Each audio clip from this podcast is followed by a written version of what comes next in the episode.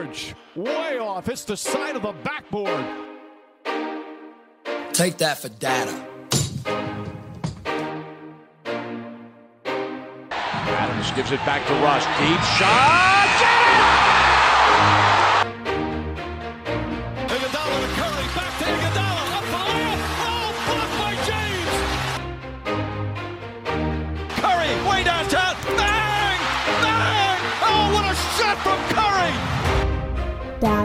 Fantasy Basketball Podcast. Good evening and welcome back to Daddy's Fantasy Basketball Podcast. I'm your host, Cameron Daig, and with me, as always, are my co hosts, Gabe Sabarzo Hey, what's up, everybody? Got a week under our belt now. We're uh, now fantasy basketball veterans. and Zach Mueller. Yes, sir. Coming fresh off the loss, ready to talk some shit to Cam. It's gonna be a hard sell there, buddy. Gonna be a hard sell. Uh, well, boys, we we did it. We got through the first week of almost every single NBA game being played. There was only one that didn't get p- played. Uh, of course, it was the Thunder game versus the Houston Rockets. Way to go, Houston! Uh, you guys are just great at this whole COVID protocol thing. Um, but truly miraculous that we're here at the basketball season. Um, and honestly, had a pretty exciting first week. Uh, pretty much every team has played about three games. I think after today, every team will be at three games. Um, and we've already seen some upsets happen. We've seen uh, some weird scores. We've seen the most historic blowout of all time. Shout out Zach and the Mavs. Um, and so, wow, yeah. Any any good first impressions of of this first week of basketball, Gabe? Oh, I mean, there's there's plenty of good first impressions. I think the Cavs being undefeated thus far is kind of a surprise um, to a lot of people, and with even without Kevin Love, um, I'm encouraged by the Rockets, even though they're 0 2, because we're missing a lot of key pieces, and uh, we're still James Harden and Christian Wood are still figuring out the chemistry between them. And uh, I- I'm honestly encouraged by the supporting cast: David Nwaba, Sterling Brown, Jae'Sean Tate. Um, yeah, there's. I mean, there's a lot. I could I could talk a long time about the different teams, but I think the Cavs and the Rockets were the two that, um, not that I was the most impressed by, but that I uh, wanted to point out at least. Yeah, man. Uh, apparently the new we're we're calling Darius Garland and uh Sexton Sexland. Have you heard this nickname? I I saw it when they were both about to check in, and uh, I didn't know how serious it was. Dude, I am big about it.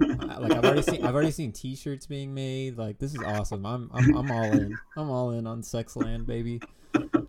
Uh, Zach, what about you? Yeah, I was gonna say the same thing as Gabe. I thought the Cavs were my biggest surprise. Um, I think the Magic are three and zero two, which was pretty Yeah. surprising to me. Um, I know Fultz has been playing a lot better for them and kind of leading them to victory right now. Um, I'm not even sure who has him in our league, but that's pretty good for you. And then the Nuggets being 0 and 2, or are they 1 and 2 They, now? they beat the Rockets. The okay, Nuggets so they're did. 1 and 2. Yeah. And they, yeah, they had lost to the Kings at the that very first game at the end, and uh, I I was just shocked at that. I don't know if y'all saw the ending, but the tip in right at the last second, uh, that was a Shout pretty out, good Buddy play by Hield. Hield. Yeah. That's right. Yeah, that was dope. And you know, hey Zach, you can guess who missed the dunk right before that? It's your boy, Har- Harrison Barnes, missed the dunk. Hey, you know he actually had a pretty good game for me that game, so we'll live with that. um, well, we got a lot to get into today. Uh, we hopefully have a little bit more of a format that we can possibly uh, stick to, depending on how this pod goes. Um, but here's kind of what we're thinking for today. So each week we'll kind of hit on the big injuries uh, throughout the league, and not that the little injuries don't matter, but we could literally take the entire podcast going over every little injury or somebody who's resting or whatever it is. And so we're just going to hit the big ones, um, which we've got, I think, three that we're going to talk about, unless I missed one. And then uh, how we want to incorporate our fandom of like me being a Thunder fan and Zach being a Mavs fan and Gabe being a Rockets fan is we're gonna give kind of a my team weekly update, and so we'll take a little section of the pod to talk about each of our teams, and it won't be super in depth. We'll just talk about how we did that week during the games or any any news that happened uh, with our teams, and we'll kind of just take a look at that. Um, and, and we'll also add to that one bonus team each week, uh, so that we can kind of get a good lands uh, a view of the landscape, see what's going on out in the NBA. Um, to where this is a fantasy podcast, but at the same time, we're still truly fans um, of our teams. And so we'll kind of give an update there. And then after that, we'll get into more of like our fantasy league news, if there's any like trades or if, if we were shocked by some of the pickups that happened, whatever it may be. Uh, then after that, we'll get into the fantasy league matchups recap. So, how this previous week went, and uh, if there was any shockers, if everything kind of went chalk, whatever it was, we'll go over how each team did. Uh, we'll kind of give our picks for this upcoming week and these week and these weekly matchups. Um, and then for today only, because we promised it last pod, we're going to give our seasonal standings predictions uh, and just show how how terrible we are at predicting these things and how difficult it is to do. So, boys, lots to get to. Um, let's go ahead and just start with the big injuries. Unfortunately, uh, in just the last couple of days, we have three to hit on. So, first off, Kevin Love, uh, he suffered a calf injury, and so it came out that he uh, will be reevaluated, I believe, in the next four to five weeks um, to see where his calf injury is at. We had Ja Morant who last night went down with the grade two ankle sprain. Uh, and so it looks like he's going to be sidelined from anywhere f- from uh, three to five weeks. And then uh, the last one, poor Spencer Dinwiddie. He has a partial ACL tear. Um, they are projecting that he'll be out the entire season. Now, Spencer Dinwiddie did post uh, something, I think either to Twitter or Instagram or whatever, and it was kind of the, one of those things that was like, we'll see uh, what this season still holds in store, sort of situation. So I think he's wanting to hopefully come back towards the end of the season, but regardless, he's going to be out for a while. Um, guys, did I miss any of the injuries there? Gabe, why don't you kind of give us what you think the uh, the impact with all those are going to be? Yeah. Um, so you've got Kevin Love. I think he re-aggravated um, sorry, I uh, yeah, no, sorry. Um, Kevin Love re-aggravated the calf injury that he was uh, nursing in the preseason, and so um, and that, that could open up some playing time for Cedi Osman or uh, I, I uh, probably Drummond. I'm, I'm blanking. A little bit. Yeah, yeah Drummond, Drummond gets a little Drummond, bit more run there. Yeah, and uh, even Okoro could play a little bit bigger, but um, I think yeah. that the Cavs are um, it's going to be interesting what they do without Kevin Love and uh, Darius Garland has been diming him up. I think he's got like 25 assists in, in the first three games, and uh, yeah, we'll we'll have to monitor Kevin Love. Um, and then Ja Morant, um, that could be. Did you see? Uh, did you see the injury happen? So I didn't watch it live, but I watched like a highlight of it. I yeah, guess, so I, I was I was actually it was in the background of my uh like of while I was doing something else, and then I realized that um, they were wheeling somebody out on a wheelchair, like, and I was like, yeah. "What?" And so I rewound it, and uh, he like he just came down weird on uh, like someone's foot, and I mean it looked it looked bad, but um, thankful that there was no structural damage. Right.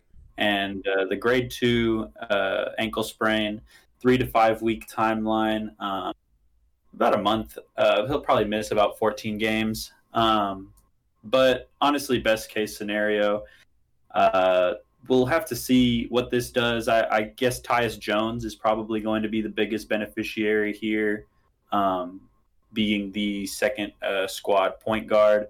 But it's going to open up a lot more usage for uh, Kyle Anderson, Jonas Valanciunas, and even I don't know what the timeline is going to be with Jaren Jackson when he comes back, but we'll have to see. I know. I'm just hoping that that Grizzlies team can can find a way to like salvage salvage. Is that a word? Salvage. salvage, maybe? salvage. That's what I meant. Salvage some wins here, just so they can like stay in the hunt. Because ah, man, I just like I even think I even talked about it last week. Like I felt like Ja, ja Morant was poised for like a big, big year, um, and I was excited to watch him. Like he's such an exciting and uh, athletic player. Um, that Yeah. No. I hope he comes back sure. and he's able to just be similar to what he was, and this isn't an injury that's going to be lingering all season. You know. Yeah, I think the only way that that happens is if they rush him back. But um, yeah, that's uh, that's kind of all I have on the Memphis Grizzlies and Ja Morant. And then, And then who was the last one? Spencer Oh, Spencer Dinwiddie. Dinwiddie. Zach, did you see the uh did you see the news about Spencer Dinwiddie? I saw that he is going to be out for the season and he's getting a season ending knee surgery. Uh, but I did not actually see his injury. I only saw uh, Morant's, which that's just because I was on Twitter and everybody was posting that video. So I was confused kind of a little bit about the injury because I, I felt like I had watched a lot of that Nets game where he got injured. So I don't know if it was like towards the end of the game or if he did it in practice or what. Like I never saw any video of the actual injury itself. Um, but I do think it has like quite a bit of uh, impact on the Nets themselves. Um, so obviously they're pretty top heavy and loaded with Kyrie Irving and Kevin Durant. Um, and Caris LeVert really leading the charge on the bench. But Spencer Dinwiddie was just like another ball handler that you could you could throw at people. Um, and for a team that clearly has championship aspirations, they've come out the gate looking super hot, like looking really, really good, as if they actually are contenders and not pretenders. Um, any injury is going to go a long way in affecting how the team does over the course of the regular season and how much they can rest Kyrie Irving, knowing they don't really have that secure ball handler behind them. So I know the Nets have been involved in James Harden trade talks as well as like other things. So I almost think this might push them to make a move early in the season. It wouldn't surprise me if here in like the first week or two, if these Nets trade rumors really start heating up. I I, I don't know about like the James Harden stuff, but I could see them potentially going out for a player like George Hill, who's sitting on the Thunder, and just throwing a first round pick and trying to get George Hill to solidify that position, um, or what. But was there Yeah, any? that's. Go ahead, Gabe. I was gonna say that's a good point. Um, I do think that uh, like Caris LeVert has been playing really well, like you mentioned, Yeah, and uh, honestly, Jarrett Allen and DeAndre Jordan have both been playing uh, pretty well as their as their big men, and Kevin Durant looks like he hasn't missed a step. Kyrie is uh, still as good as ever. So I, I, the Nets have been one of the teams that has been on like national television the most Mhm. at the beginning of this season. So I've been able to watch them, and uh, like even their bench unit, you know, TLC and a couple of the other guys, Shamet, Taurean Prince, like they they've looked like a pretty complete team. And so you're Super right. I think that they, uh, I think that they do pose a an actual threat to to contend for a title. Um, I also think that we would re- be remiss not to add to the Cavaliers for Kevin Love.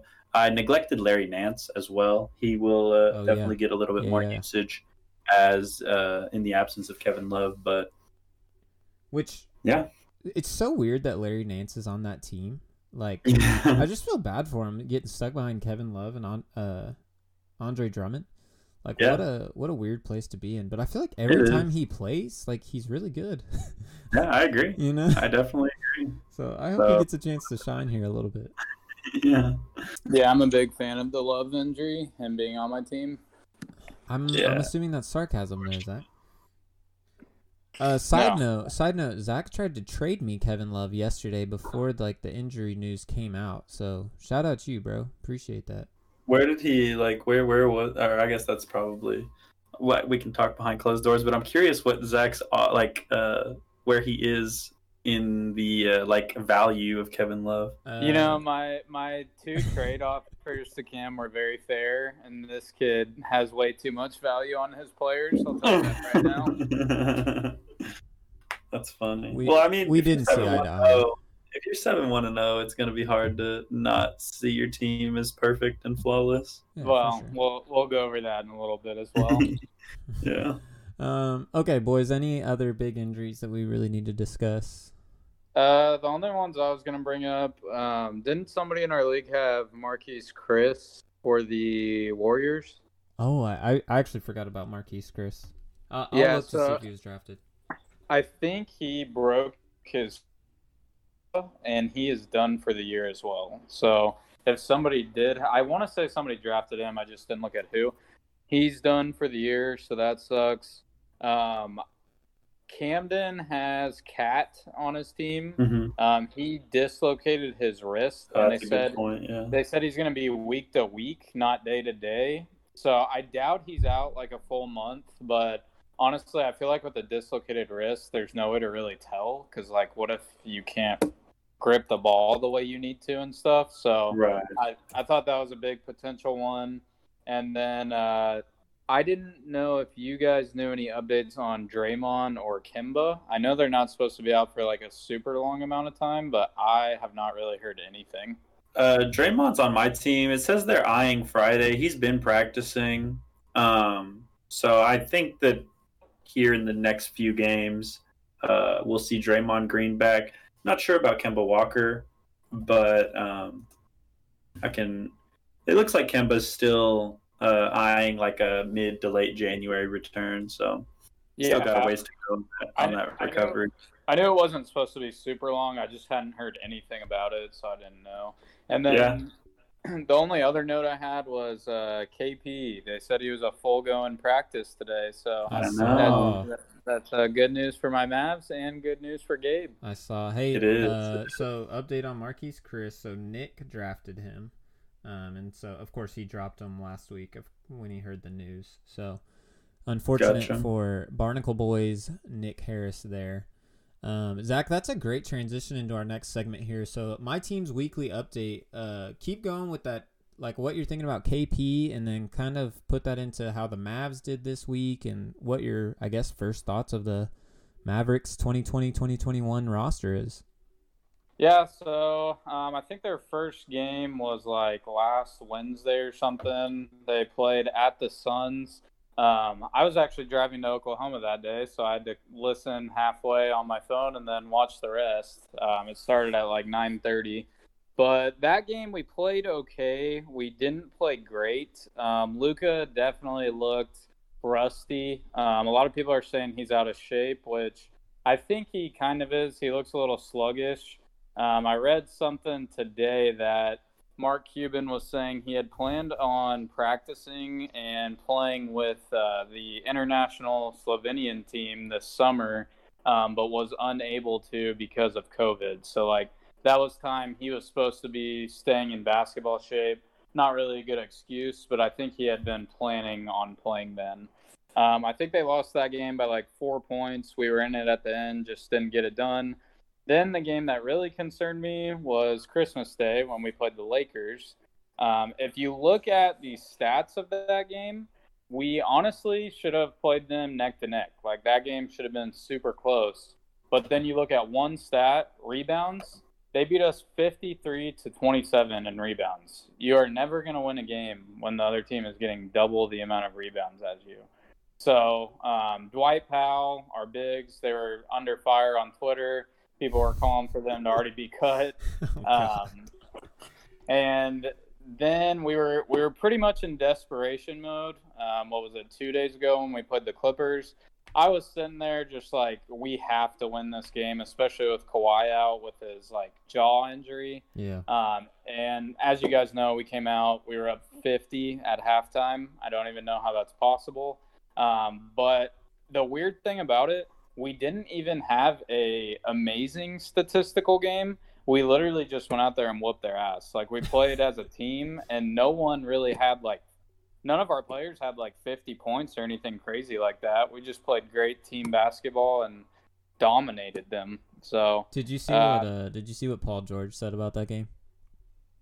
didn't he say it was all on him or something? Well, uh, yeah, that was one of the quotes, but he also like I guess during that same segment he he was like, "You know, we really didn't get a chance to uh celebrate the holidays properly, and so we were celebrating or we were trying to celebrate the holidays the day before and then he was like that's on me but yeah that's kind of i don't think it's that big of a deal that we lost like this because we were just out there trying to do trying to celebrate with our families and i was like this guy man like he is he is a total bag of excuses all the time like it's just ridiculous Yeah, all I know is if you lose by 50 points, you probably shouldn't be talking at all.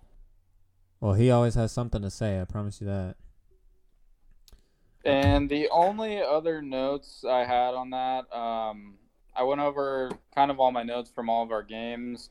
Um, KP coming back, we just brought that up, so that will help us tremendously. I hope he can stay healthy all year. Might not play back to backs, but we definitely need the help down low. And then um, we also have an easier schedule coming up. Um, that was kind of a brutal first three games all away games at Phoenix and then at both LA teams. So to come out of that one and two, I would say that's okay with me. Not not the end of the world. And um, the only other thing, Willie Cauley Stein. I think he may get a much bigger role this year because he's looking kind of like our go-to center right now. Dude i remember watching him in college at uh i think it, kentucky right That was Kentucky. He was incredible, bro. Like that that team was so much fun to watch. With and he Yeah. he would guard guards, he would guard centers. It didn't matter. He was just shutting everybody down. Yeah, I Yeah, just I- remember he was the uh, he was the first player that I ever saw with a neck tattoo, and I just knew that guy was different. At least in college, because you had to watch Birdman play. True, Birdman true. But I oh I guess Lit.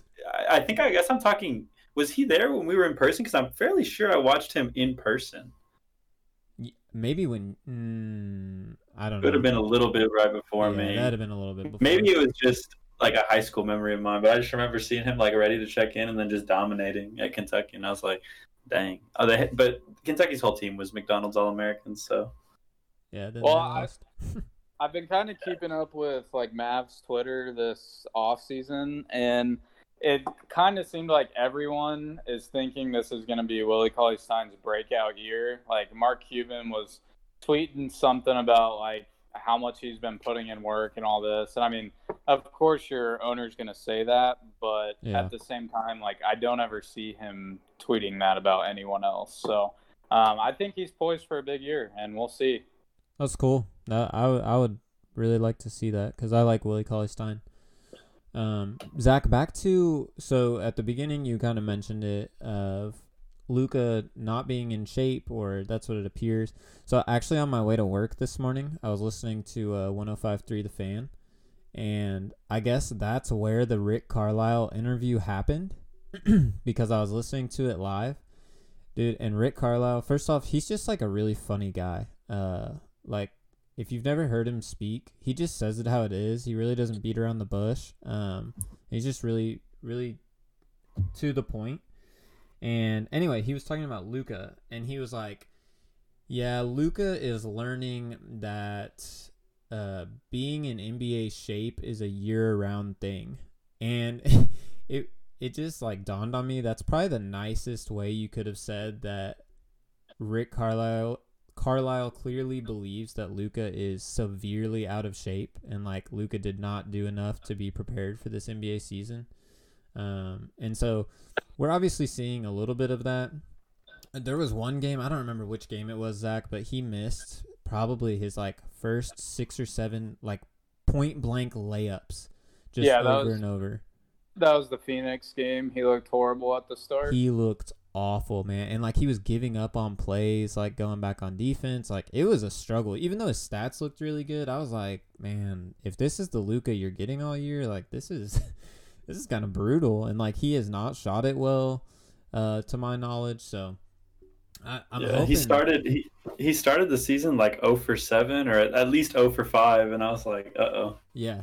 Well, Yeah. I, I did make a note, even with all of his struggles, right now he's averaging 28, 7, and 7. So, Okay. and So, if, if you're playing bad and almost getting a triple double, uh, scoring 30 points, I'll take that. okay. Hey, uh, Gabe, I have a I have a scorching take. Are you ready for this? Okay.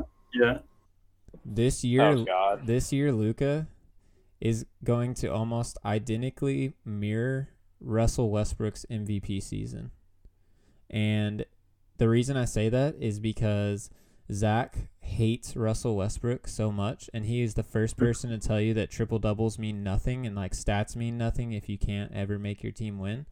And this year, he's going to finally see that his best player can do everything he can, but if he doesn't have players around him, it's hard to win in the NBA. Like, and you're going to see that from Luka this year when he kicks it out to people and can't shoot at all. Yeah, that's that's Russell Westbrook MVP season. So you don't think we're gonna win this year? It honestly, and I've been saying this all along. It honestly depends on how much Kristaps Porzingis plays. If if he if he doesn't play, y'all are going to be in the play-in playoff games, in my I, opinion. I see us ending anywhere from three to seven, and seven is if we play absolutely horrible all year. well, I, I know it's early, but from what I've seen, like you guys play no defense. Luka has not bought in at all defensively, um, and it's you're, you're just it's just like last year. You're going to have to outscore people just over and over. I I disagree. I think our defense is much better this year, but I'll agree that the shooting may be a little bit worse.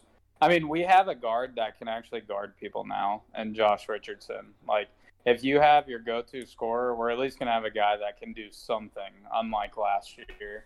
And Hardaway Jr. has been horrible in these first few games. So once he starts clicking, I think we'll start getting more wins as well. I mean, it, it, other than that Clippers game, like no one on our team has really played that well yet. But that's not a good sign. But okay. Uh, well, I mean, when you win by 50, the game you do play good, that's a pretty good sign. yeah, that's true. Uh, Gabe, let's go ahead and move on to the Rockets. Why don't you give us an update on them? Yeah, so the Rockets are 0-2, and uh, I think my, my thoughts are kind of summed up by uh, what CJ McCollum said via ESPN's Tim McMahon after they played. And uh, he said, regardless of what James does in his spare time, James is really effing good at basketball. Like, he's really good. And I mean, at the end of the day, we took two playoff teams down to the wire. Uh, we were missing a number of pieces due to COVID and uh, other things. Um, but I've been really impressed with Christian Wood. I, I remember telling uh, whoever drafted him that I liked the pick because I uh, knew the potential and the usage and uh, just the James Harden pick and roll is like the dream for fantasy, but also like it takes kind of a like like you have to be an intelligent basketball player as well to succeed in that role. And it took uh, it took Clint Capela and some of the other bigs that we've done it with a, a little bit of time to learn, and so they're still learning. But I've been impressed. He's a at, there are times where I feel like he um like is size wise a little bit too small, um, but he has showed that he's not going to back down from the challenge as as the uh, maybe smaller. I forget who they were playing. Oh, they were playing Jusuf Nurkic. Jusuf Nurkic was making him look like a little boy at first, but he adjusted. He played well. We took that team down to the wire. At at, some point, he kind of uh, like made Jusuf Nurkic irrelevant um, offensively, which was big. Uh, he's hitting threes. He's playing well. And honestly, the supporting cast I've been impressed with Nwaba Brown, Jae'Sean Tate, I mentioned. Um, all these depth pieces that um, are going to be important down the stretch. Uh, like uh, depth is so important. Bench players and that second team, that second unit is so important in the NBA to consistently win in the regular season, but also to make a run uh, in the playoffs. Um, should that be the case? And I've been impressed with them. I, I think Danuel House has some room to improve even. And so, honestly, even though we're 0-2, um, for right now, I'm trying not to think about the uh, like extracurriculars or the uh, possible rumors and, and, and things, and just watch the game. And uh, I'm encouraged by what I've seen from our from our team so far. Well, I was gonna ask Gabe, have have you heard any extra rumors? Is it kind of the same teams? I think what I saw is he had expanded his list even further to teams he's willing to go to. Have you heard any? Yeah.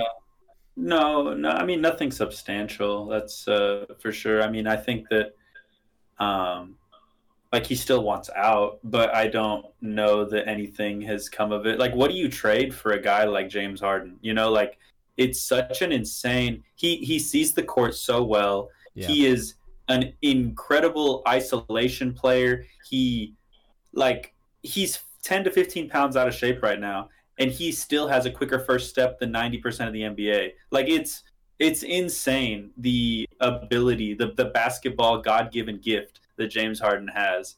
And I mean, he like we were we were kind of low on him in fantasy. I think he fell to like the fourth or the fifth Yeah, pick. yeah. He's still been so good for fantasy. Like it's I don't know. Like it, it's it's gonna be tough to find a suitor because of the price tag of some like of somebody like uh like James Harden. So Well, well, I'll say if he's if he keeps going out there and putting up 44 points and 17 assists like he did in his first game, uh, the suitors I almost feel like are they start looking at their assets and they're like, that's worth it. You know what I mean? Like, yeah, if if Harden was sitting there pouting and just like standing at half court, not playing very much, uh, that's when suitors are are weary of giving anything up for a guy like that, in my opinion. right. But if Harden's gonna keep going out there and just balling out like he clearly is um, so far, uh, I almost think it it pushes it a little bit farther as to like the the Rockets not giving way on what they want in return,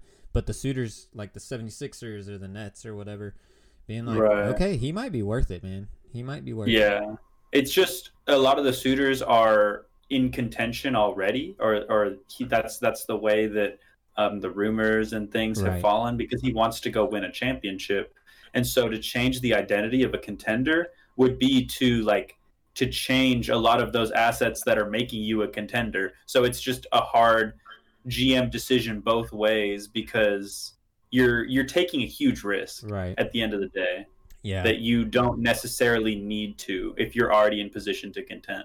I'll tell Who tell are you. the main? Go ahead, who are the main themes that they're saying are interested in him? So Uh, I've heard the Sixers have they've had like a little bit of a discussion, but the Sixers really want to see how Ben Simmons and Embiid play out. The Nets, I believe, were in discussions for a while. He's now expanded his list to the Blazers as well as the Celtics. I think is what I saw, Gabe. Yeah, something like that. Um, I haven't, like I said, I haven't followed it um too too closely. Yeah, um, I I, can't know. imagine him going to the Blazers. That would the Blazers like have a. I I, I respect C.J. McCollum and Damian Lillard as basketball players, but oh my god, I hate playing them. They they have like ice in their veins when they play the Rockets. No, like at all times. If there's half a second on the clock, one of those two is hitting a, a game-winning three, and there's no doubt in my mind. It's like uh it's like when Andrew Wiggins plays the Thunder. He's an awful basketball player until he steps court steps on the court against the Oklahoma City Thunder and he just turns into That's an funny. incredible player. Um any other Rockets news there, Gabe? No, that's all I got. Uh, You can go to the breakdowns if you want. yeah, I, I kept seeing this meme this whole week that was like, it was just a picture of every NBA team, and it was like teams Harden's interested in, and they crossed out the Rockets, and that was it. yeah, actually though. Oh wait, we haven't heard about the Thunder, have we? yeah, I thought you were trolling. I thought you were just No, going to that's my skip beat. right That's over my my beat. team, bro. No, that's Uh, my V. Wait, are the Thunder an NBA team? Wow. Yeah, and apparently they're actually a pretty good one for whatever reason. Um, so Thunder actually just like 60 seconds ago finished their third game of the season. We lost to the Magic, 118 to 107. So the Magic are now 4 0, boys. That's weird. Snap. Um, so the Thunder are one and two. They beat the Hornets in their first uh, game of the season on a Shai Gilgeous-Alexander game winner. They lost to the Jazz 110 to 109 on a Shai Gilgeous-Alexander missed game winner, and now we have uh, lost to the Magic 118 to 107. Um, uh, we're much better than I think we honestly want to be. Uh, our young guys are playing really well. So Dort had a really great game against the Jazz. He was getting a lot of uh, Thunder love, as he should. Um, but he's clearly improved as a player, which is a lot of fun to see. Shai is stupid good. He's just in control of everything. Um, it'll be interesting to see where he falls on the points per game margin. I really thought he'd be closer to like a 26, 27 points per game player. Um, and it's not that he's playing passive, it's just that the Thunder are showing a lot more ball movement that I didn't think that we would see from this new coaching staff. and so the ball's being just spread everywhere, and so uh, like he's being really efficient and he's playing really well. Um, he's just not getting an opportunity to score 28 a game. Uh, our we I don't know if you've ever seen Aleksej po- Pokusevski, our like seven footer, who's like the mystery man of the NBA draft. Actually, the mystery man, yeah. Dude, he is hilarious. Like I've never seen somebody play with as much confidence as he has, and it. I don't know that it's a good thing because he just throws up some crazy stuff. Like preseason was hilarious. Whenever he'd be in the game, like he'd be throwing his arms everywhere to get the ball from from established players, right? Like Al Horford would have the ball and he's just like waving his arms in the air, like Al, give it up, Al, give it up.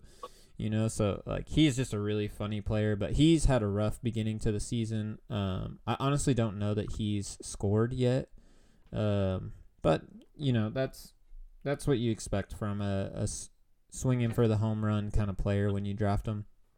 Yeah. Um, and so, but like we're really fun. I do think we're gonna have to trade either George Hill or Al Horford. Neither of those guys played tonight, um, and we were still kind of competitive with the Magic. So I, I know Al Horford's contract will be really tough to trade. I don't see that happening before the trade deadline, um, and honestly, I don't see it happening at all this season. But I think that we will move on from George Hill uh, sooner rather than later. So pretty soon here on these weekly updates, I'm just going to go to Tankathon and uh, let you guys know where we're at in the Tankathon standings. So, Hey, I saw I saw an interesting stat. Um, so I was looking at uh, it says year over year change in the share of shots coming from three or at the rim, mhm. and Oklahoma City actually had the biggest jump. They've jumped almost 13 percentage points. And so I'm wondering if that's a change in philosophy in the coaching staff, the new coaching staff, Yeah. or if that's really just the like Chris Paul leaving Yeah. all of, and all of your mid-range shots going out the door. well, and Dennis Schroeder too. Like he was a huge mid-range shooter. Um, I- Yeah. it's probably a combination of the two. I've been pretty impressed with our coaching staff. Like he, Mark Daigneault is the coach's name. He's like 30. That's how you say that? Yeah, that's what I've heard is Mark Daigneault. So, Okay. uh, he's like 35 years old. Uh, he's been with the Thunder for the last six, seven years. Um, but his rotations honestly have been really cool and really fun. Way better than Billy Donovan. Uh, he's drawn up some really cool end of game plays that I've seen. So I've been impressed. It's really early, so it's easy to be impressed. But um, it it's cool. Like I'll I'll be excited to watch his development. He's just as old as like all the players, so that's really fun. Cool. In fact, No, yeah, the Thunder, the Thunder are fun to follow, fun to watch. So George Hill might be older than him. I'm not sure on that though. I'll have to look that up. Um, but yeah, there's your Thunder update. So just watching to see if we can rack up the losses so we can get Cade Cunningham. That's what I'm hoping for. is he the projected number all pick next year? Yeah, right now he plays for Oklahoma State. So as we get closer, and maybe if the Thunder like projected top five pick, we can go over a little bit of college updates and stuff like that. That'd be cool. Yeah, maybe we'll have a March Madness this year. Oh, Knock please, on wood. bro, please, prayers up. I think they they already said they're probably doing a bubble format for that, and it's pretty much happening no matter what. In Okay. Orlando, that would be dope too. Yeah, I don't know if it was in Orlando or not, but I, I definitely read something saying they were already in the talks for a bubble. So God, that'd be awesome. All right, well, uh, you guys got anything else on your teams? No, I don't. Uh, only that George Hill is a little bit over a year younger than Oh, the man. coach, so it's they're very close in age. Dang, that'd have been cool. but yeah, I knew it was close.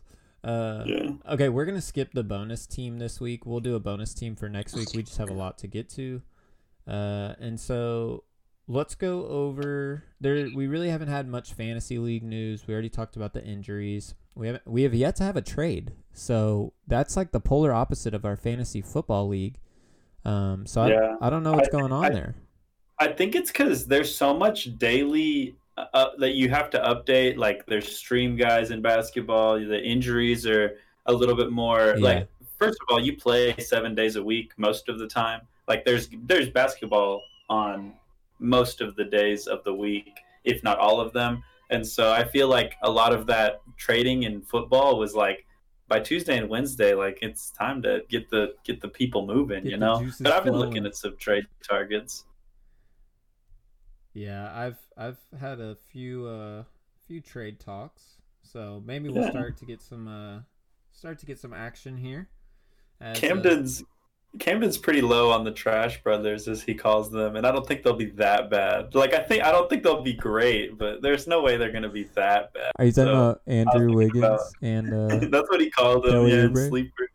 Yeah, Yeah. he called them the trash brothers. I- Hate so- to see it. we got a sleeper notification today that uh Kelly Oubre hit his first three of the season. I saw that I saw that update and I was like, oh man, you know it's bad. You know it's bad if sleeper is having to send out updates about this guy's first three. Well, when uh, when we get to Camden's team, I uh, did some like deeper digging on how uh, how much it impacted his field goal percentage and just how bad they really were, and uh, ooh, it was not good. Well- it was not good. Well, Gabe, let's go ahead and transition there. Um, let's get into these matchups from last week. And why don't we just start with Camden's team? Is that all right? yeah, I'm down for that. Okay. So it was. So it was Big R and Camden. Big R versus Camden. Uh, Big R ends up taking the matchup 5 3. The five categories he won were field goal percentage, free throw percentage, three pointers made, assists, and points. And then Camden won rebounds, steals, and blocks. So I have um I have it in matchup one. It said four four zero. Yeah, Is I have it as four four as well. Am I on the wrong one? Hold on. Maybe. Go ahead, go ahead, Gabe. Let me see if I can get to the right one. Yeah, I was just gonna say that uh, Big R won field goal percentage, assists, steals, and points, and so I was gonna say that uh, Big R had a really strong showing in field goal percentage. He was the first overall, and so when I say first overall, I mean that across our entire league, he had the highest field goal percentage of anybody. Um, he was second overall in steals and points. Um, this is largely due in part, uh, or largely due to the fact that Kevin Durant, Julius Randle, and Domantas Sabonis have all come out of the gates on fire. Uh, Julius Randle just put up his first triple double as a Knick. Um, Kevin Durant looks like he never left. Um, I mean, Julius Randle, they and Elfrid Payton ran Giannis out the out of the gym a few nights ago, Yeah, and so the Knicks are looking good. Uh, Sabonis had a game winner. He's playing great. So honestly, Big R's team, I was uh, I wasn't super high on it at first, but watching this uh, first week, I am a lot more hopeful for Big R's team. Camden's team, this was what I was talking about. He had some weaker categories, and so his weak category uh, was field goal percentage. So he was 11th overall, which I thought was a bit weird because on first glance, uh, his big man stats are are seemingly a strength of his. You know, he was third in rebounds this week and blocks, but it was because of Kelly Oubre and Andrew Wiggins. They were a combined 23 for 89 Oh in this gosh. matchup. They were 25.8 uh, field goal percentage, and yeah, Oubre was seven for 40 from the field. So you, you're not going to win a lot of uh, basketball games or fantasy games with those numbers. So I think he actually, yeah, wasn't a notification today? Didn't it say that he missed his first 17 threes? yeah, and I think a lot of it too. Um, these guys have big shoes to fill. Klay Thompson going down was not the expectation this year, and I think they might be trying to be somebody that they are not in Klay Thompson. Where like these guys are talented basketball players, or uh, at least better. Maybe maybe they're not.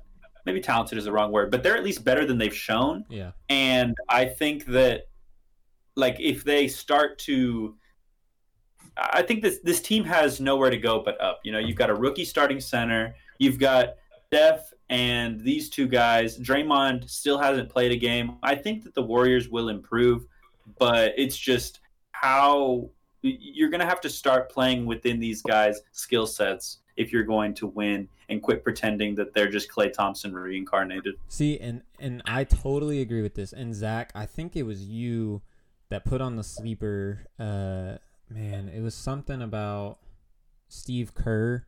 Like, are we sure Steve Kerr is actually a good coach? Uh, something, something to that degree. I, I know you're Yeah, I mean, ever ever since he's been there, he's had pretty much the best team in the NBA. So now we're gonna kind of see how good of a coach he actually is. Yes, and I totally agree. And early indications are n- not great, like truly not great. Because what it, Gabe, I totally agree. What it looks like they're trying to do is just make Kelly Oubre and Andrew Wiggins Klay Thompson, and that's not that's not possible, you know. And Yeah. so what I really hope, and uh, granted, I'm not an NBA coach, so like take my opinion for what it's worth. But what I really hope is like we finally get a season of Steph Curry's usage rate being ridiculous. Like I want to see him bring the ball up the court every single time. Like I know he's a great off-ball player, but you don't have good on-ball players on this team. Like Yeah. Andrew Wiggins is, is not a good ball handler. Kelly Oubre not a good ball handler. Honestly, probably the second best ball handler on the team is Draymond Green, and he's he's Yeah. out the first part of the season, right? So. I really hope that Steve Kerr changes up how he plans on using Steph this year. Um, I honestly just want to see a season of Steph Curry gets to do anything and everything he wants. He brings the ball up the court every single time. He pulls up from the logo half of the time. Like, if this team is going to lose, I'd rather it be really fun uh, Steph Curry footage, you know? Yeah, no, that's true. So, That's a um, good point. any other any other updates on the the Trash Brothers or uh he should change his name honestly he should change it from Suck My Jerk to Trash Brothers that's kind of funny I I, I want to call them the Ass Brothers. Either Nice. one works. nice. thanks Zach PG thirteen podcast and here you come but uh, one one note I had about the Warriors, even though the the Trash Brothers have been bad, um, Camden does have James Wiseman, who has actually looked really good. Yeah. Um, and then my note on this week was just Big R and Camden were pretty close in steals and assists. I think Big R won steals by one ass- or one steal, yeah and then did. he won assists by like 7 Mhm. So they they had a few close categories, and I think Big R is going to win field goal percentage pretty much every week because he Yeah, has I so many bigs. I agree. When, when you have that many bigs, it's really hard to miss layups and dunks. So. hey is there anything you wanted to say about Zion early this season Zach you were pretty low on that pick I mean, we'll we'll see as the season progresses. he he played good, but like he wasn't insane or anything. bro he was And- pretty good My my thing is people are acting like he's a superstar. I don't think he's nearly that level yet. I, I think he's well on his way but you're right we'll have to see We'll see. We'll see. He's also injury prone as well. So 100% was he? Was yeah. Um, let's go over more to. Uh, let me see. Do you want to do another matchup? Yeah, I was trying to see. I thought I had one more note on Big R's team, but I guess I guess it was really just uh, kind of how I Gabe mean- had hinted at Kevin Durant and Sabonis just being really, really good. Yeah. Um, If you think of it, you can throw it in. That's my specialty. I'll like go back to two, two to like two subjects ago, and I'll throw another note in ten minutes later. yeah, exactly. It also took me about half the time to figure out I was on the wrong week, so there's that. Nice. Um, let, Nice. let's just get it out of the way, kid. um, let's go on to the next matchup here. So we've got James gives me a Harden. Wait, wait, wait. I think uh, Zach was giving you the uh, let's get it out of the way to kind of segue into y'all's matchup. I think. I kind of wanted to leave it for last, bro. But all right, all right, all right, all right. No, we're gonna go ahead and get that out of the way. Okay, go ahead, Zach. Go ahead. You can you can go over this one. So, as, as everyone knows, I got dominated this week, seven to one. But I go. will say, I will say, I will say, I hope none of y'all have players that get COVID this season because, as we were talking about before the season started, through ESPN, they're just listed as day to day. There is no you get them out, you can put them on your IR. You either drop them or they sit there and they give you zeros for everything. Mm. So I made a note this week. I had no John Wall or Boogie for what did they play? Two games because that Thunder game got canceled. Yeah. Yeah. So that's two full games each, which isn't a ton, but it does definitely affect your stats. Um, Kevin Love got hurt for me. He was only listed as day to day, so I could not sit him. Now they finally are letting me put him on my IR. And then Russell Westbrook sat out the second half of a back to back. I think that'll kind of be a trend throughout the season, depending how he's feeling. So that's not a huge one. But those other three were huge blows for my team.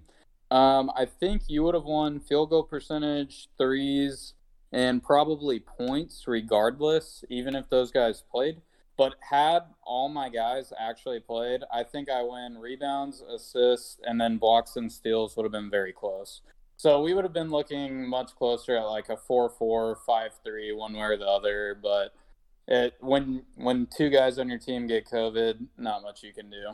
Hundred percent, I agree. I was definitely a benefactor of uh, of half of your team being down for the well, whole week. actually, sorry, two of my guys did not get COVID. They were around someone with it, and they tested negative and still had to sit out. Yeah, it's it's the whole contact tracing thing. We've seen it in college football predominantly this year. We've seen it a little bit in uh, fantasy football from the NFL this year. Um, it's just something we're gonna have to go through all year. Unfortunately, ESPN has not really uh, done a good job of adapting for this year. Um, so we're just gonna have to take it upon ourselves to make those decisions on is this player worth it to keep for a whole week and more than likely really tank this week, or do I pivot in a different direction? I actually think it will add a little bit of a wrinkle because I bet you're gonna see quite a few pretty good fantasy players get dropped just because a, a a player's feeling like uh, or one of our league members is feeling like, man, I, I can't lose this week two to five or zero and seven uh, or whatever it is, zero and eight. Um, uh, I I think it might add a little bit of a wrinkle, and there might be some pretty great players to pick up on the waiver wire, but we'll have to see. Yeah, I think especially towards the end of the year, depending if you're fighting for a playoff Right? spot, Yeah. you're going to see a lot of that. Because I mean, like if John Wall goes out with COVID last week of the year, I don't know what I'm going to do if I'm fighting for a spot. So Yeah, it'll be uh it'll be interesting to say the least. Gabe, did you have any comments on this matchup? Uh, yeah. So, um, you had some strong showings, Cam, in rebounds. Uh, Rudy Gobert, DeAndre Jordan, and Marvin Bagley. They all combined for 93 rebounds in this matchup. Um, and then threes was a strong showing. You were the second overall in our league, and Terry Rozier was a big part of that. He hit 13 threes. Um, Scary Terry. baby. Rozier, yeah, Rozier has been uh, really good. I I wonder at some point. I feel like LaMelo Ball is going to get more touches or more minutes, and so we'll see if that's going to be at the expense of Rozier or Devonte Grant or um, some some of the other guys, um, even Gordon Hayward. But uh, probably I mean, Rozier with 13 threes, he looked great, and he has, and the Hornets have been uh, pretty good. And so um, that's all I had to say about that. Uh, Zach's categories, his field goal percentage was the worst in the league, but we've already we've already said that that's a lot because I mean he's got players like Luka Doncic, he's got Russell Westbrook. These guys Yeah. super high usage, and if they're not making shots like that, like basically their field goal percentage is going to translate to his field goal percentage. And so um, I think at the beginning of the season, we're going to see a little bit of rust on both of those. And um, Well, Gabe, he basically has he basically has two Russell Westbrooks on his team. He's Doncic and Westbrook. Doncic and, uh, Russell Westbrook. So you would you would think you're going to be tanking field goal percentage at that point. yeah. And then, I mean, Van, full of terrible takes. VanVleet is also off to a little bit of a slower start than I was expecting. But ultimately, this game just came down to, I mean, not just came down to, but it didn't help that John Wall, Demarcus Cousins, and Kevin Love got hurt. And so, Yeah, uh, well, and you said Cam led the league in rebounding, right, with 218? I, I think- believe so. I think I have like 192, and that's without like four players. So Yeah. I think I beat him. I think I lead the league in rebounds. Well, I do have Drummond on my team if they actually play. So I feel that. I, I, I can agree with that. But you didn't. Yeah. we'll see. We'll see uh, in another week because I still Yep. don't get my guys till Thursday. So So wait, John Wall hasn't played a game yet, or Boogie? No, No, they they can't play haven't. till Thursday. Yep. Oh man. Okay, let's go on to the next matchup here. We've got uh Bowie versus Penis Punchers 2.0, uh, which is Garrett. So Garrett ends up taking this matchup five to three over Bowie, which uh, the whole league celebrates. We all love when Bowie loses. Um, Garrett wins the categories of field goal percentage, free throw percentage, three pointers made, assists, and points. And then uh, Bowie took. this is throwing me off. This is funny. There, uh, you know how you can do the little acronyms above your team names. Yeah. Well, Bowie's acronym is Gary in response to Garrett, and Garrett's acronym is F Bowie. So Nice. really throwing So it's backwards. there.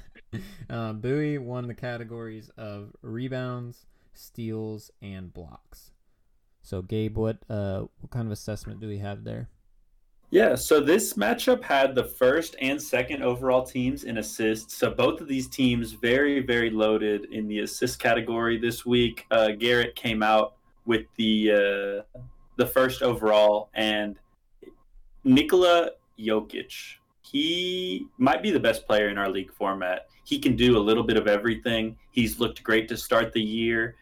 Um, I mean, he's arguably the best point guard in the NBA, and he's a center. Like it's it's insane. He puts up a triple double effortlessly. Um, his threes, Garrett's threes looked really good. He had the first overall in threes. C.J. McCollum, Paul George, um, Lauri Markkanen, they combined for 32 of those, uh, and uh, points first overall. Now Garrett's going to take a hit with the Ja Morant injury. Ja Morant had Yeah. 72 points in this matchup, um, and so we'll have to see how he fills in there. But honestly, this was a pretty good matchup, and both of these teams, I think, have uh, like bright outlooks going forward. Yeah, I, I made a note that this was actually our best matchup of the week because they Yeah. both put up really good stats. And um, the categories were extremely close and free throws, rebounds, assists, steals, and blocks. Assists, Gary won by two, and then steals, Bowie one by one. So just Yeah. to show you how close some of those were, it was like uh, neck to neck the whole way. And for those that don't know, uh, the Bowie versus Garrett rivalry has really transformed over this past, uh, I don't know, six, seven months in in our fantasy football league. So I do not believe these guys have ever met each other before um, in person, but it has grown into quite the rivalry of uh, whenever they play each other, it gets a little heated, and uh, it's it's it's honestly brought a lot of uh, humor and joy to my heart and uh, and we enjoy these matchups so anytime one of them lose loses it's a plus for the rest of us Yep. anything else there on that matchup boys No, I Uh, think that's all I've got. Yep, that's it. Let's go ahead and move on to the next one here. We've got uh, james gives me a harden versus team kelleher. Uh, james gives me a harden which i believe that's is that ryan yeah that's yeah, Ryan. that's Ryan. So Yeah. Ryan Ryan wins the matchup five two to one. And did we decide we're calling him Bobby or Bob or Bobbert or Robert? I think I think he goes by Bobby. Um, I I don't know Bobby too well because this was one of the originals from Steven and them's group. Oh, So so Bobby, if you want to let us know um, and in the sleeper app what to call you. Uh, none of us really know you too well over here in Dallas. So Just, uh, let us just type out your name and we'll know what you mean. Uh, He goes by by Rudy Bobert. Ruby Bobert. oh gosh. Okay, so Bobby, or I'm sorry. Uh, now I'm all confused. Ryan takes this matchup five two to one. The five categories that Ryan won was field goal percentage, rebounds, assists, steals, and points. And Bobby won free throw percentage and blocks, and they tied. Oh man, my phone just shut off. They tied on three pointers made. Gabe hit us with that analysis. Yeah. So Um, Ryan's strengths, I think, in this matchup were in the assist category. Devonte Graham, like I mentioned, for the uh, Charlotte Hornets, Brandon Ingram and De'Aaron Fox, they combined for 61 assists. And on the opposite side, uh, that was one of the bigger weaknesses for Bobby's team. His uh, his assists were 11th overall, um, so not great there. But we'll have to see um, a little bit more of how these teams play down the stretch. I think that Ryan can be encouraged by the play of James Harden if he was worried. Um, and uh, let me look for. I forgot what what is Bobby's team. Oh, it's just Team Kelleher, isn't it? Yeah. Yeah. So, um, and honestly, Team Kelleher has. Uh, I had the I had picked them to win the league, and I still am holding to that but um, I am a little bit worried. I don't know what Lamarcus Aldridge's outlook is in San Antonio. Um, I don't know if he's playing less minutes and getting uh, less statistical output because he is being like he's getting older, so the coaching staff is just being careful, or if he's really just not as good as some of those guys like Keldon Johnson down there. And so um, we'll have to see with Lamarcus Aldridge and uh, some of the other guys on uh, Bobby's team.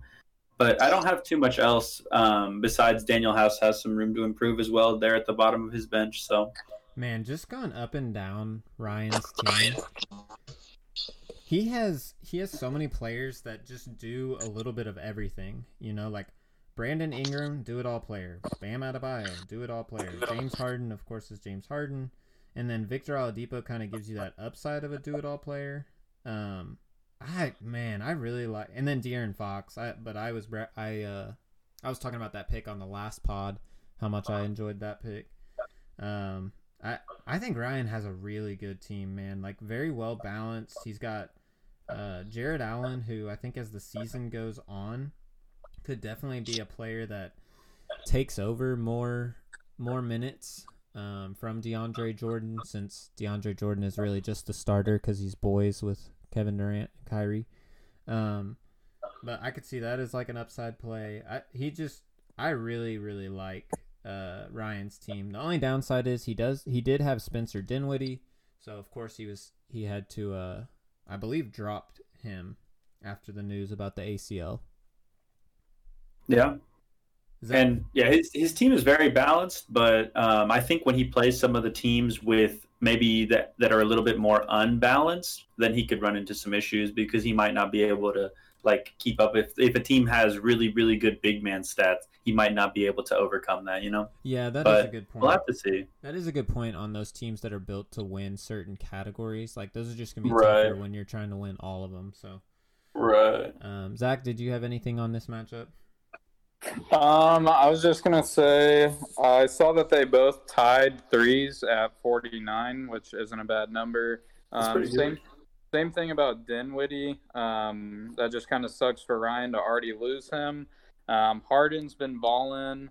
Um, De'Aaron Fox, I don't, I don't know. He played okay those first two games. Like he played pretty well. But then that third game, he had like 12 points and four assists. Like I expect that from like a backup player, those kind of numbers. I don't know if that was just an off night. And then um, Devonte Graham, he's been playing well. I didn't know he was going to get that many assists per game. Um, I, I don't know if I just didn't know that from last year, but he looks really good. Honestly, those Charlotte guards, other than LaMelo, both look really good. And uh, for Bobby, I was gonna just note, um, I think both of these teams are pretty good, and they're gonna finish in a pretty good spot. Um, but CP3 only had eight points in two of the three games. Yeah, I know he's not supposed to be like their main scorer, but I would expect more from him. And then uh, Trae Young is off to a pretty hot start as well, which I kind of said I thought that was a really good pick last week. So yeah. So back to the CP3 thing, just to give you all a little little insight, since he was on OKC last year, he he started off the season almost in a sense of it. It almost felt like he didn't even want to be in OKC, like he was playing so passively, and then it took about I don't know one and a half, probably probably ten games probably 10 games for him to like find a groove into how he wanted to dominate the games. Um, I think you're going to see something similar in Phoenix. Like early on, he's such a smart player that he he really wants to just see how each player is going to individually play, and then he's going to place himself on the team that's going to make the team the best it can be. Um, and that was just something I noticed really early last year. So I I project that the same thing is going to happen this year. He's going to start slow, and then really like as as early as probably next week. Um, you'll start to see those stats go way up because he'll realize how he should play, how he needs to get Devin Booker and DeAndre Ayton involved, and Kel- Keldon Johnson. Like he'll he'll start to dominate in a way of how we know CP3 to be. So if if I'm Bobby, I would not be too worried about the CP3 thing yet. Yeah, I agree. I uh, it's kind of taken a toll on on Devin Booker and his uh, Devin Booker hasn't really found his shot or his groove yet with Chris Paul, but I do agree that I think after a certain amount of time, um, they'll find it. They'll find it again a lot like he did in uh, in OKC. That's really probably just Yeah. a good note for like every player and every Also- team right now. So Say that again. That's probably just like a good note for every player and team right now. With a shortened Yeah. training camp, you know, uh, Oh yeah, like like look at the Atlanta Hawks. Like it's gonna take them time. Like they look good, but it's gonna take them time to really be a team because half of their team was not there a month ago, you know. And so I think for a lot of these teams, it's gonna take time for their players to gel and find what they need to do. yep. And we mentioned Keldon Johnson as a Suns player, but he is playing really well on the Spurs at the moment. Who am I talking about then? Cam Johnson. Cam Johnson. Yes, Cameron Johnson. Okay. Okay. Yeah. Sorry. All that guy does is shoot, nothing else. yeah, Kel- Keldon Johnson is playing very well with the Spurs. You're right. Yeah. Uh, Zach, what were Hey, you gonna say? Um, I think. Oh, the only other thing I was gonna say for Bobby, um, it looks like he has his defensive anchor for the year in Miles Turner because Yeah, he's dominating in blocks and steals right now, and he's not probably getting you as many rebounds as you want. But as far as defensive stats go, you cannot ask for a better player right now. he had he had eight blocks in his in the opening night game for the Yeah. for the Pacers. It was almost like he knew um, that he's been on the trade block for a while and nobody wants him, and so he went out there and really pissed about the whole thing. so yeah, he's been a monster um, on the blocks. Uh, let's go on to our last. Uh, no, we got two left. Two matchups left. Let's go on to our next matchup here. We've got Barnacle Boys, aka Nick, versus uh, Zach. What is it? Ruth Bader Winsberg. I think so. Um, Yeah, that's it. Who who is that? That's, That's Ramsey. Ramsey. Ramsey. Ramsey. Okay, so we had Nick versus Ramsey.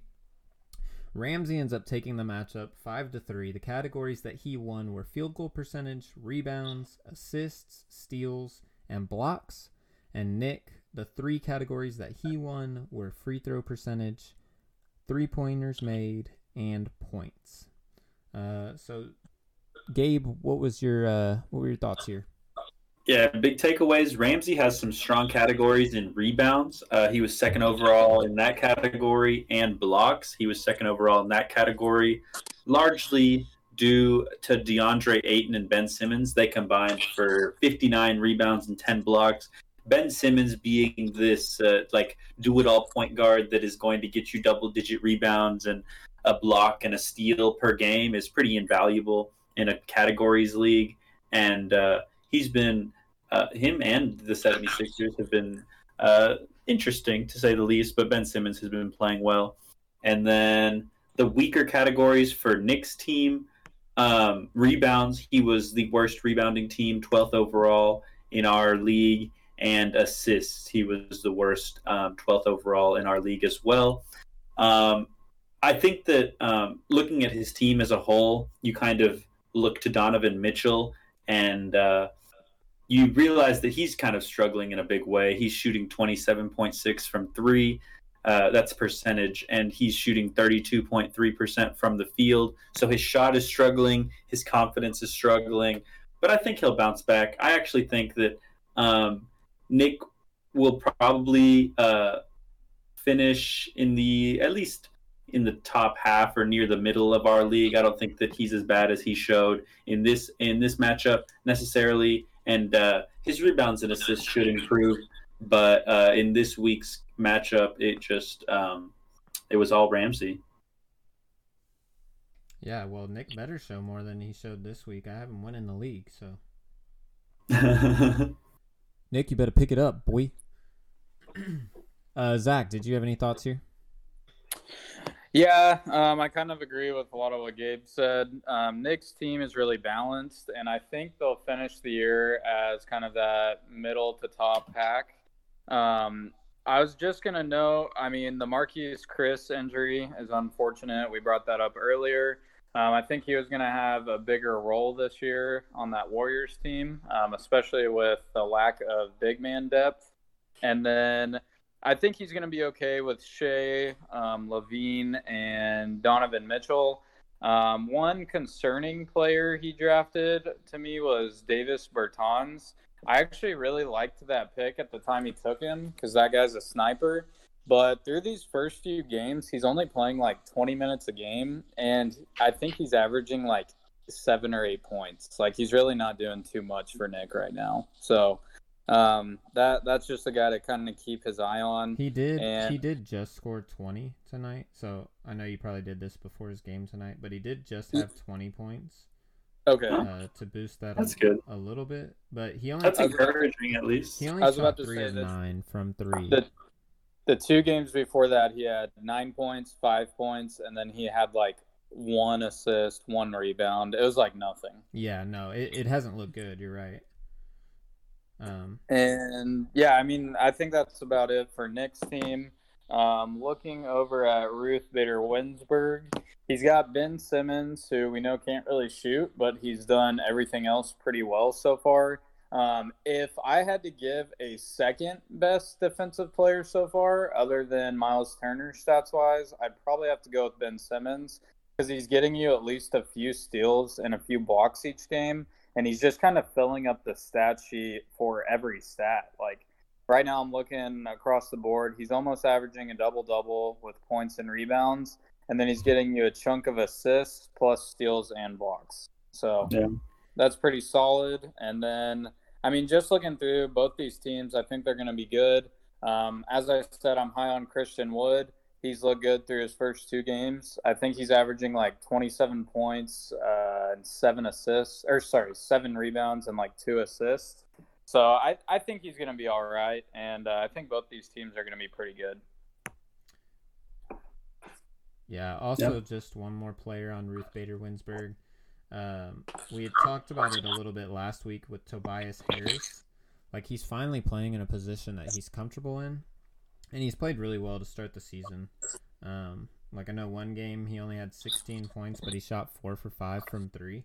And then uh, tonight he actually had 26 points, 11 rebounds, three assists, two steals, two blocks.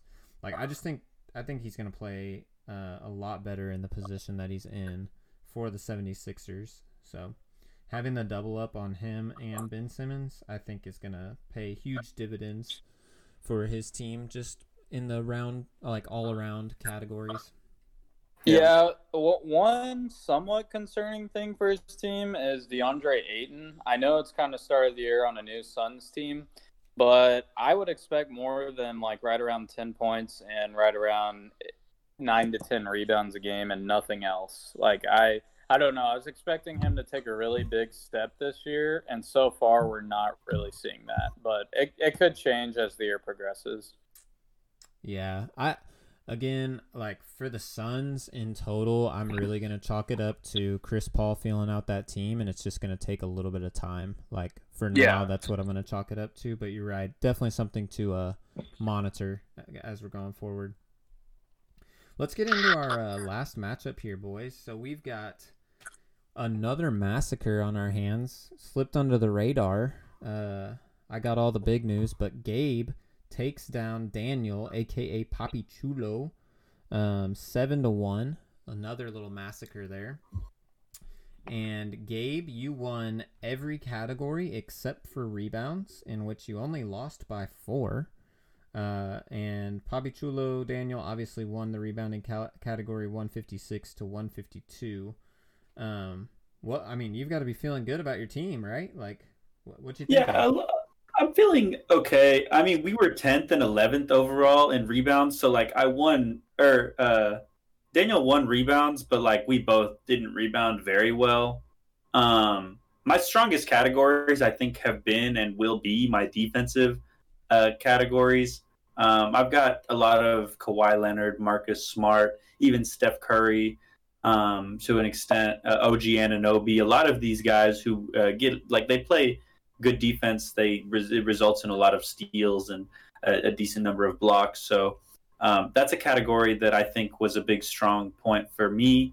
Um, for Daniel, I think some of his weaker categories, uh, blocks, he wasn't great, and points, just overall, he wasn't great. But I think this is partially due to the fact that I'm not sure if everyone understands like the matchup acquisitions, but like if you have players that are like horrible that are never getting in your starting lineup on the back end of your roster, like you're way better off playing a player who's playing that day. So on a day that like today there's 10 NBA games, so the chances of you having a full lineup are pretty high. But tomorrow there's what like 4, 6? Right. Like you might as well stream a player if you're not going to use that player. You might as well use that roster spot just stream a player, put him in your lineup, and get a few extra counting stats. You know, you get a few extra rebounds, you get a few extra assists, and like I don't know that everybody understands that like there's no real there's no like games limit. It's just a matchup acquisition limit. And so I just wanted to make that as like a PSA. If Daniel made it this far, then I'm hoping that this helped him because I don't think he really understands that like uh, and I, I didn't really understand it the first time I played fantasy basketball either because I was like that makes no sense because then I can just like if I play the most games then I win. But it's really like this strategy between like dropping a good player and like Right. understanding the value that they're going to produce if you are uh, streaming long-term short-term values all the things that you would do uh, if you were just playing like a dfs cash game or something like that. So um, anyways that is all i have on that matchup. Do y'all have anything more to add? Yeah, I mean, it's got to feel good for you in which a uh, week where Steph really didn't even look that good. Um, you win your matchup 7-1. Like I I think for Steph, he's only going to get better. Like how many games is he going to shoot 2 for 10 from the field? I don't care if you're double teaming or triple teaming Steph, like he's not going to shoot Yeah. 2 for 10 from 3 very often. Um, Yeah. To be honest, like not a lot of my team has looked great. Like I know I went seven one to zero, but like Steph hasn't looked great or efficient. Jusuf Nurkic isn't playing as many minutes as I would like, or getting nearly the uh, like rebounding and defensive numbers. Um, Marcus Smart isn't scoring at the rate that I like expected him to. OG Anunoby, I kind of drafted to be like a breakout uh, wing player, and he's not really doing that. I mean, Jerami Grant has played better, but like a lot of these players, like they still have room to improve. I feel like I wanted to draft upside, and I still haven't really reached the uh, Eric Bledsoe. I'd be remiss to add there as well. Like there's a lot of potential um, on this team that I have, but like I feel like I haven't really seen it. And if um, the, the, I mean, we'll see what kind of uh, moves we make in the future, but. I uh, I was encouraged, but also nervous as to why my team wasn't the very best team in the world from week one. Yeah, just something, and I know we didn't mention a ton of injuries, but um, on Daniel's side, Jimmy Butler did he did pop up on the injury report with like an ankle thing. So I don't know if this is in any relation to. I think he had that same ankle injury in the bubble, if I'm not mistaken. Um, so I do think this is kind of one of those injuries that you take a look at and you're like, okay, how long could this potentially keep this guy out? If he's Right. out, Daniel just really needs to be on top of like making moves for like you're talking about getting the max number of games played for his players because he just doesn't have a ton of guys outside of Giannis who are going to fill up the stat sheet necessarily. Right. You know. No, I agree. That's what I was talking about. So So, that's why I was like, if he can, if he, like, uh, I don't know, if he goes and grabs Tyus Jones right now, who's Right. going to fill in for Ja Morant, it's going to be useful, a lot more useful than some of the guys he has at the bottom of his bench. I, I don't know them off the top of my head. I can uh, Yeah. look at him. But like, they, I mean, he has players on there that I'm like, I don't know that these guys are going to be useful, um, or as useful as maybe a stream would be. You know? Exactly. Yep. My thoughts exactly. Zach, did you have anything there? Yeah. Um. So for Gabe, like you said, Steph was struggling somewhat from three. It's a good sign you still won seven to one in your categories. Um, Jerami Grant was looking good. I made a note of that. We kind of said before the season the Pistons don't really have that many guys, Yeah. so um, he's definitely going to get a much higher usage rate. And then the other note, um, I kind of mentioned this last week. Gabe has Kawhi, Draymond, and KP. So they're all kind of battling injuries. I know Kawhi's not a big injury or anything like that, but he has had injuries in the past, and he's kind of known to be a baby. Like when anything's bothering him, he's gonna sit out. So just as like a note, it it could hurt you moving forward, Gabe, having all those guys, um, but it also could strongly benefit you. So I think, um, like you said a minute ago, your team has a lot of potential but it's just will they fully get there and fully be healthy? Um, for Daniel, I noted so he has Luke Kennard right now, and I think he's had him for every game he's played. And you could pick up anyone off the waivers and pretty much get more production. He's giving you like he's giving you like four to ten points in his four games. He has not scored over ten once and he's averaging like two rebounds and like one assist a game. And that's like one of their starters that's like getting solid minutes, and he's doing nothing with it. Um, Fultz is playing good, so that's good for Daniel. Um, he's got Greek Freak as well, so we know he's going to put up stats. And then I also put on my little note here that uh, the Jimmy Butler injury could hurt him, Yeah. and he'll eventually be having Kemba coming off of his bench too. So or his IR. Hey, was there any um was there any updates, Gabe, on Kawhi Leonard's uh jaw injury? Like that thing looked brutal. got popped in the mouth and he was bleeding quite a bit. I think I mean they're just going to be careful with him. They I mean they have Paul George and even though they got blown out by the Mavs by 50, I think that um like they're going to be careful with I mean a lot, lot of their uh Kawhi Kawhi rests back to backs anyways. Like he's Yeah. not like a very volume intensive uh basketball player, uh, in, at least in the regular season. Um, but I mean, I bet he'll play in the next. Uh, what is this? The first of the two back to backs tonight. So uh, is there a game? If there's a game tomorrow, I bet he plays. Yeah, I, I had I had seen something on Twitter, which the, the Twitter doctors are really funny to begin with. But I'd seen something on Twitter. They were like, "Dude, that's potentially like a broken jaw. Like just was with as much blood that was coming out of it, and it looked like a crime scene out there uh, Yeah, it was bad. with all of it." But I never really followed up to see if it was any extending injury. Yeah, I don't. Yeah, I don't think Kawhi and Draymond will be out longer than just hopefully this week. But um, and then KP practicing full today, and he should be back uh, like mid late January. I think they're just kind of slowing him in. A lot of these teams, the Clippers, the Mavs, are uh, contending or they want to be, and so they want to be at full potential. Um, especially in a shortened off season, NBA season, they want to be uh, like at full strength when they need to be, Right. rather than here at the beginning of the season. Right, right. And so that's why I don't think uh, a lot of these players are going to be rushed back. But I'm not too worried. I think a lot of these guys will be uh, valuable as soon as their uh, their number gets called. Well, let's go ahead. I I tell you what we're gonna do. So, boys, this week we're gonna skip uh making our picks for this week's matchups, um, just for the sake of time, because I do want us to give our seasonal standings predictions, and then next week we'll get more into like a routine of doing our matchups recap and then picking up for or picking uh winners for the weekly matchups. Are y'all good with that? Yeah. Yeah. Before we do this, I want to go over one more thing real quick. Okay, go ahead.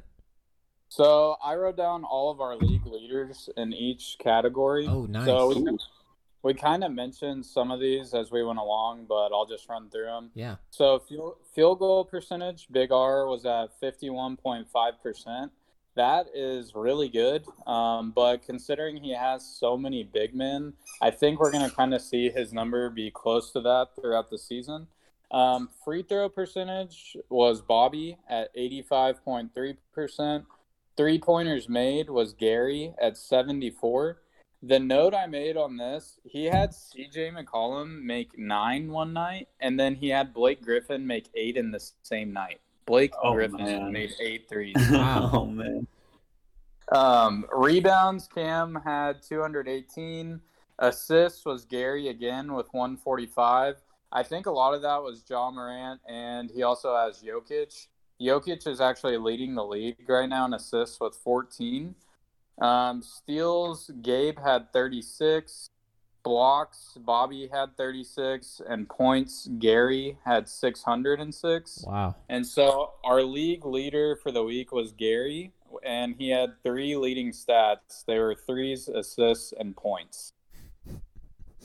Well, that is a perfect that is a perfect transition into our standings prediction. I'm gonna go first because mine is already uh, mine's already screwed because I have Garrett getting last. And based on what you just gave us, uh, doesn't sound like Gary's gonna be slowing down anytime soon. So I'll go ahead and go first and tell you uh, how bad my standing predictions are. So last week, remember, we had to pick a number one winner, or I mean, a winner of the league, and we had to pick who got 12th in the league. Um, you cannot change those this week, but you everything else in the middle you can change however you want.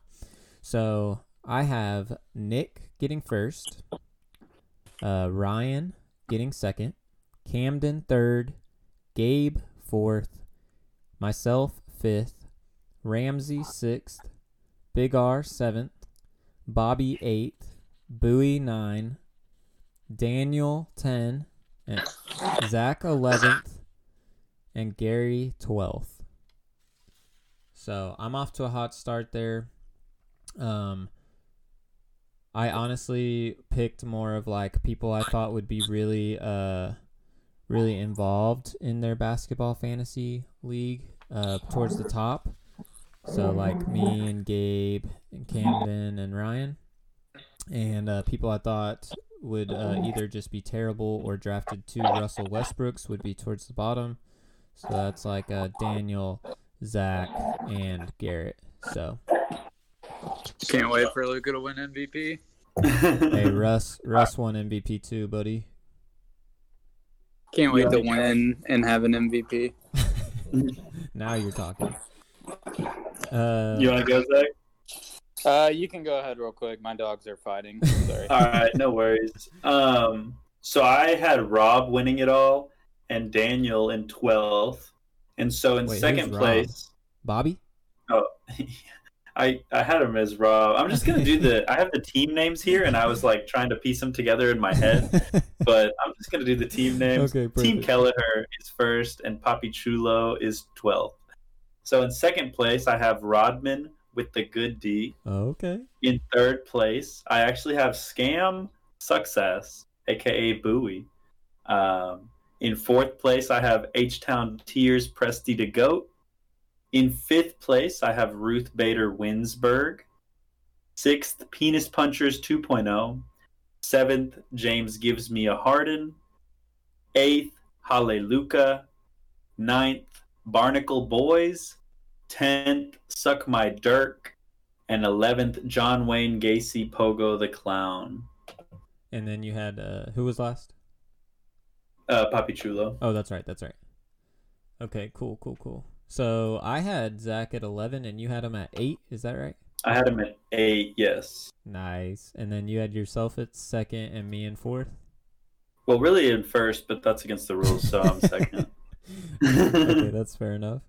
Fair enough. So if that's an so on average, me and you are finishing towards the top, and Zach is at the very, very bottom with uh, I had, Daniel. him, I had him just mid. I mean, I want to see John Wall and Demarcus Cousins and uh, I guess Kevin Love in a couple weeks, but more just De- John Wall and Demarcus Cousins before I like see before I decide anything. But I just don't see those guys playing the minutes that they're going to need to produce the stats to be worth the drafting where they were drafted. Well, seeing as it probably would have been four four or five three this week, I, I like getting shit on already. It's what we do, buddy. It's what we do. Hey, go ahead and hit us with uh, your standings. All right, so first, I have Ryan. I think I put him first last week. Second, I have Bobby. Third, Ramsey. Fourth, Nick. Fifth, Gabe. Sixth, Bowie. Seventh, Gary. Eighth, I have myself. Ninth, I have Cam because this week was a fluke. Tenth, I have Camden. Um, I just think with the shooting and the Karl Anthony Towns injury, I think Camden's going to keep up with it, so I'll have a shot. He probably won't end up that bad, but I'm just saying, as it's looking right now, it's not looking great. And then um, 11th, I have Daniel, and 12th, Big R. Big R will find a way to get last. But yeah, our our standings, especially the bottom, kind of looked very. They looked very similar. Zach. Yeah, I I mean I think there's definitely uh, room for people to move around. Yeah. Uh, nothing's really set yet. Like Big R probably will not finish last, but I like. no, I agree. Especially if Julius Randle keeps playing out his mind. Yeah, I mean he's got a lot of big men, which I've taken that route in the past, and you're always gonna get those stats. Like you're always gonna be in it in rebounds, field goal percentage, blocks. So you already have three every week that it's gonna be close. Um, but sometimes you get slaughtered in those other stats when people actually have shooters. So Yeah, that makes sense. Well, So yeah. good lists, boys. Good lists. Um, was there anything else that we needed to talk about? No, that's all. If you want an accurate standings, just flip cams upside down. This we did in football, and it was pretty good. Yeah, uh, the only other thing, kind of like I did for our league leaders, I just did a quick one for the NBA through like the first three or four games. Oh, so cool. for points, Harden is leading the league at 39. Um, I think he's only played two, so very small sample size. so these are averages. These are averages. Yeah. Zack. Yeah, these are going to be averages. Okay. Yeah. So Harden's at 39 through two games. He's on Ryan's team. Um, Jokic is at 14 assists, and he's on Gary's team. Uh, three pointers made. Harden is at I think five and a half, and he's on Ryan's team. That kind of surprised me because for the games, like uh, Blake Griffin had eight and McCollum, Yeah. he's still averaging more than them. yeah, that's wild. I actually can't believe it's that low at five and a half. Like, not that that's a low number, but I feel like yeah, well, I mean that's just three pointers made. That's not shot. Right, right, right. No, I know what you're saying, but I feel like we always start the season off with like a Steph Curry. He has three games in a row of 10 three pointers made, or uh, I, I forget like which season it was, but I feel like it was two or three years ago. He did something crazy like that, where he had like three straight games of double digit threes. Yeah. That's well, insane. this year he got to start off going two of ten. Yeah, So. yeah, exactly. Um, then for rebounds, we have Drummond and Gobert both have 14.7. And Drummond's on my team, Gobert's on Cam. Blocks, Miles Turner at 5.7. He's on Bobby's team. Yeah, that's insane. And then steals is Jimmy Butler at four, and he is on Daniel's team. So So, it, it's very spread spread out. The uh the blocks leader, like the blocks are higher than three pointers made. Is that? Yeah, yeah, 5.7 compared to 5.5. Oh, there's no way that holds, but that's pretty funny. That's Yeah. cool. And those are the only stats I have. They don't really field goal percentage and free throw. You can't really do right now because some people have shot like five free throws. So of course they're 100. 100%. percent Yeah, yeah, yeah. No, that's really cool, Zack. Maybe we can uh, make that kind of a weekly thing. Just check in a Yeah. little bit. That's really awesome. Yeah, I uh, I think I dropped Chris Boucher, and then he had seven blocks the game that I dropped him, and so I picked him back up. But he's aver- I was I thought he was leading the league in blocks, but it's four point five. So Miles Turner. It has to be uh, Miles Turner. He's Yeah, he's that's insane. Um, And then kind of as like a triple double watch, um, I guess Luka, Russ, both on my team, and then honestly, kind of Ben Simmons hasn't gotten triple doubles, but he's sort of like flirting with them as well. So I would kind of put those three guys up there right now. Julius Randle. Don't forget. Yeah. Never forget. Did he And have? Nikola Jokic. yeah, he had one. Oh yeah, Jokic. Jokic already did. I'm pretty sure. Yeah, Randle, Yeah, Randle Jokic- had one Jokic- Jokic had one, and, and. Randle had one tonight. Yeah, Jokic, Jokic is our MVP at the moment. Yeah. Ridiculous.